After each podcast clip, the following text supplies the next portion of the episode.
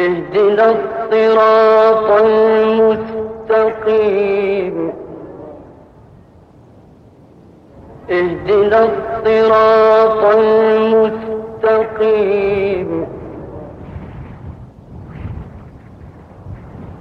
صراط الذين أنعمت عليهم غير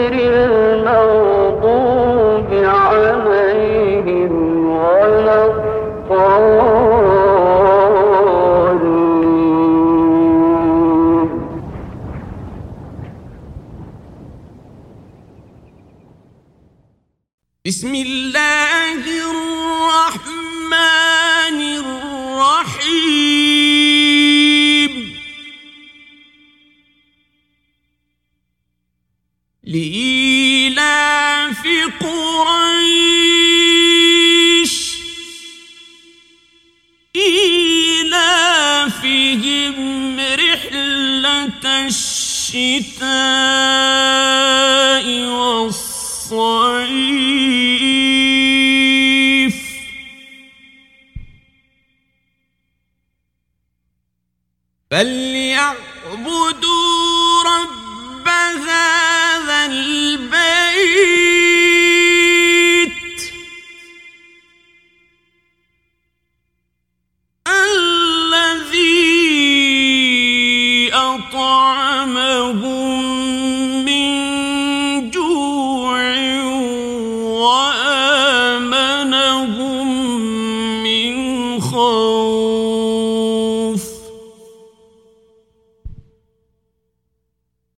به نام خداوند بخشنده بخشایشگر.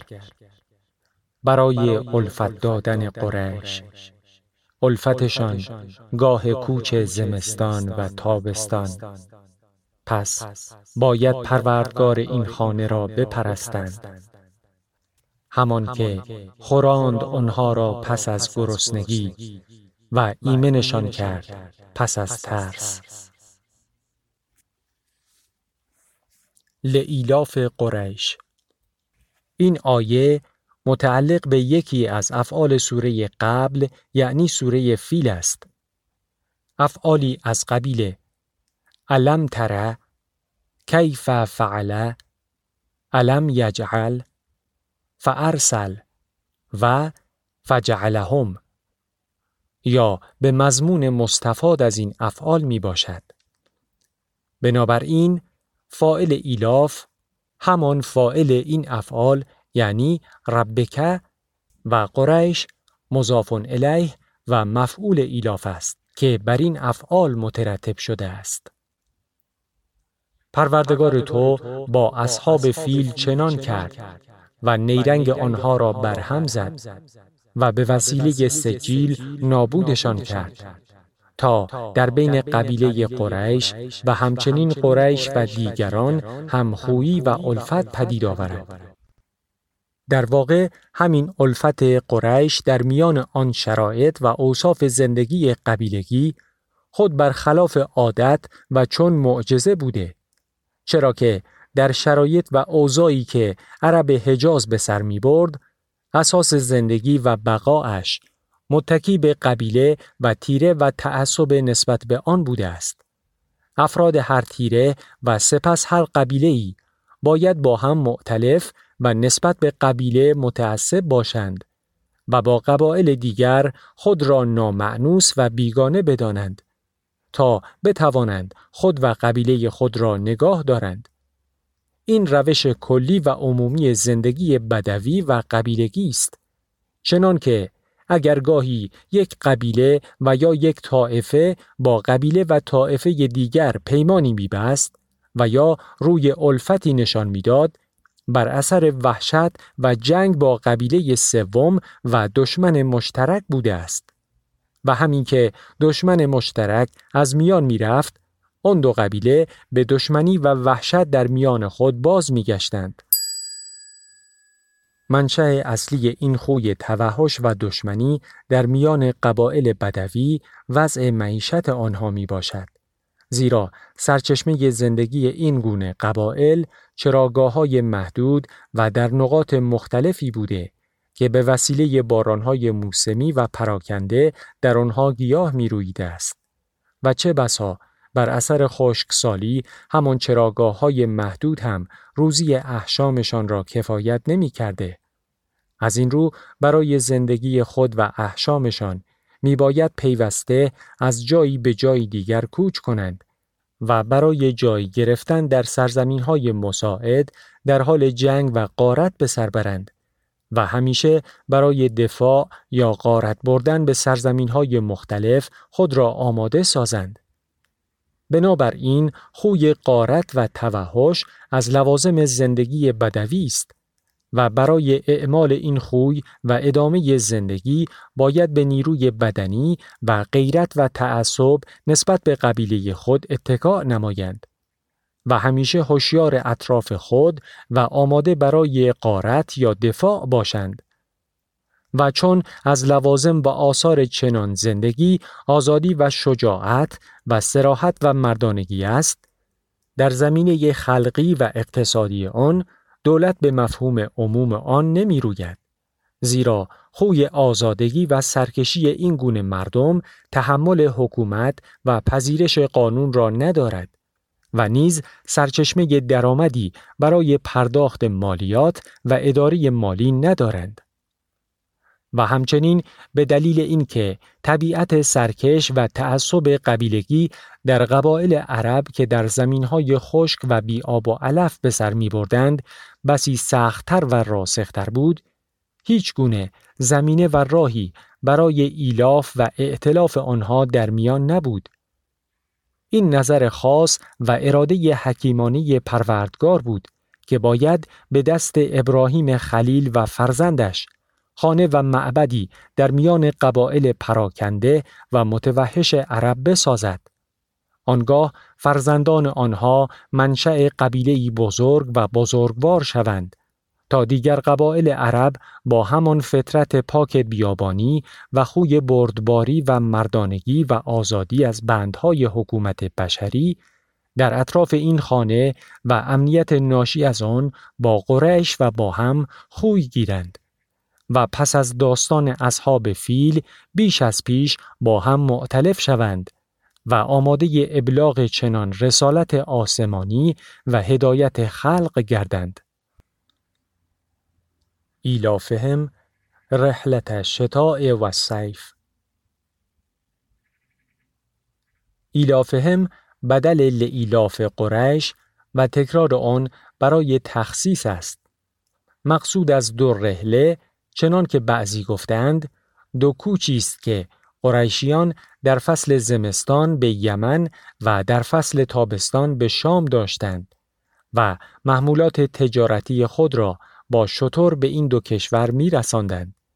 گویا از این جهت این دو کوچ یادآوری شده که در دو سمت طولانی و متقابل حجاز بود و از میان قبایل و توائف مختلف عرب می گذشتند و با نبودن ایلاف و امنیت گذشتن از میان آنها ممکن نبوده است.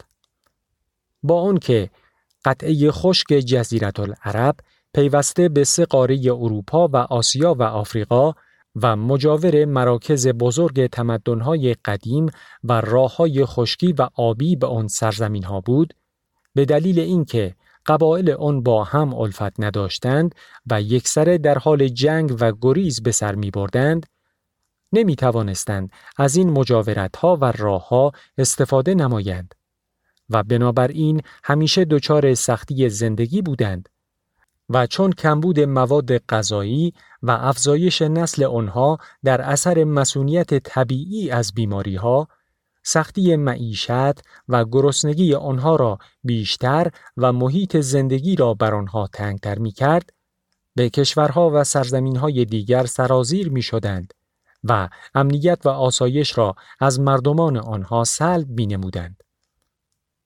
بناع کعبه و امنیت حریم آن و خوی گرفتن و احترام قبایل دور و نزدیک به بیت الحرام و پاسداران بزرگمنش آن و رفت و آمدشان برای انجام مناسک از وحشت و نفرت آنها نسبت به یکدیگر کاست تا آنجا که بدون بیم و حراس فراورده ها و کالاهای خود را به بازارهای موسمی اطراف مکه حمل می کردند و پس از انجام حج به خرید و فروش آنها می پرداختند. پس از آنکه این طریق زندگی را یافتند و طعم آن را چشیدند در این اندیشه برآمدند تا میدان معاملات را وسیعتر گردانند و خود را هرچه بیشتر از آن سختی ها برهانند. در زمانی که هاشم ابن عبد مناف پس از آن گذشت ها و بزرگواری ها و نجات مردم مکه از گرسنگی و مرگ نامش بلند آوازه و یگان سرور قریش و عرب شد و پیمانهای امنیتی با قبایل اطراف بست و قرارهای تجارتی با حکام همجوار همچون حبشه و یمن را برقرار نمود راه های حمل کالاها به روی قریش و عرب باز گردید و کاروانهای قریش و شرکای آنها در فصل زمستان به سوی سرزمین های گرم جنوب و اطراف یمن و کرانه های دریای عمان کوچ می نمودن و کالاهای وارد از مناطق هند و محصولات یمن را به مکه حمل می نمودند. و پس از فروش قسمتی از آنها در بازارهای موسمی حج و رفع نیازمندی های خود قسمتهای دیگر را در فصل تابستان به شامات می بردند و کالاهایی که در بازارهای جنوب مشتری داشت یا خود احتیاج داشتند را می خریدند و به مکه بر می گشتند. با این تجارت ها و کوچ ها سرچشمه سوداوری برای قریش و عرب باز شد که عموم عرب از آن بهرهمند می شدند و سود آنها هر سال در میان سهامداران چنان عادلانه تقسیم می شد که حقی از فقیر و ضعیف از میان نمی رفت. در این باره شاعر عرب شعری با مضمون زیر دارد که فقیر و غنی آنها آنچنان به هم آمیخته و بی اختلافند که فقیرشان همچون بهرهمند میماند. این روش تا ظهور اسلام برقرار بود. پس از شکست ناگهانی و متلاشی شدن اصحاب فیل و پیچیدن صدای این حادثه در اطراف که موقعیت و احترام کعبه و قریش و دیگر عرب را بسیار بالا برد و در دلهای مردم نزدیک و دور تعظیم آمیخته به ترس از آنها پدید آمد این رفت و آمدها و کوچها رونقی بیشتر گرفت و ایلاف و ائتلاف قریش در میان خود و با دیگران محکمتر شد. این اوضاع و حوادث خود قرائه نیست که این سوره مرتبط و نتیجه سوره فیل و لعیلاف متعلق به یکی از افعال آن سوره یا مضمون عمومی آن است و چنان که بیشتر مفسرین گفتهاند این دو سوره مانند وزها و علم نشره حکم یک سوره را دارد و در قرائت نماز هم باید با هم خوانده شوند. فلیعبدو رب هذا البیت این آیه امر و استنتاجی از دو آیه سابق است. اضافه ی رب به هذا البیت اشعار به ربوبیت خاصی دارد که در این خانه تربیت پرتو افکنده و شعاع آن به هر سو و هر جانب نفوس و اجتماع گسترده شده چنان که عرب را معتلف نمود و آسایش و آرامش داد و راه خروج از تنگنای وحشت و سختی معاش را به رویشان باز کرد و برای روی آوردن به عبادت چنین پروردگاری آمادهشان نمود و سپس دیگر اقوام و ملل را به توحید و عبادت خداوند متوجه گردانید و این خانه برای جهانیان قبله یکتا پرستی و توحید گردید. لبيك اللهم لبيك. لبيك اللهم لبيك. لبيك لا شريك لك لبيك. لبيك لا شريك لك لبيك. إن الحمد إن الحمد والنعمة لك والملك. والنعمة لك والملك. لا شريك لك. لا لبيك اللهم لبيك. لبيك اللهم لبيك. لبيك لا شريك لك لبيك. لبيك لا شريك لك لبيك. إن الحمد إن الحمد والنعمة لك والملك. والنعمة لك والملك. لا شريك لك. شاید که فلیعبدو مورد تعلق لعیلاف و فا مشعر به شرط مقدر باشد. اگر خداوند را برای هیچ نعمت و حقی نمی پرستند، باید برای نعمت ایلاف و آثار آن بپرستند. بنا به این تعلق و ترکیب، این سوره جدای از سوره قبل است. چنانکه بعضی گفتند و فاصله بسم الله و اختلاف لحن و وزن آیات این دو سوره معید همین است. همچنین تناسب و رابطه معنوی این دو سوره دلیل کافی برای یک سوره بودن نیست. زیرا بیشتر آیات و سوره های قرآن در اهداف و مطالب کلی با هم ارتباطی معنوی دارند. آیه الذی اطعمهم من جوع و آمنهم من خوف توضیح و بیان نعمت بزرگ و چشمگیری است که همان رب البیت به آنها ارزانی داشت. اطعام چشاندن و دریافت طعم سیری را پس از آن گرسنگی میرساند.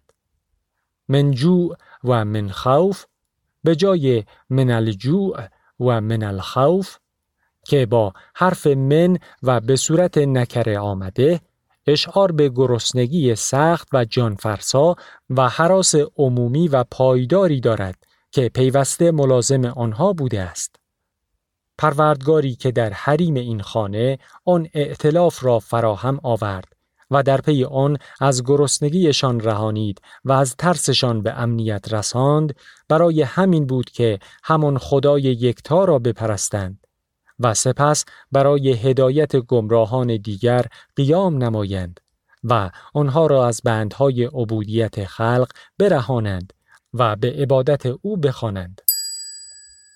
از مفهوم این آیه چنین برمیآید که پس از نجات از گرسنگی و تأمین امنیت می توان مردم را به توحید و پرستش خداوند دعوت نمود.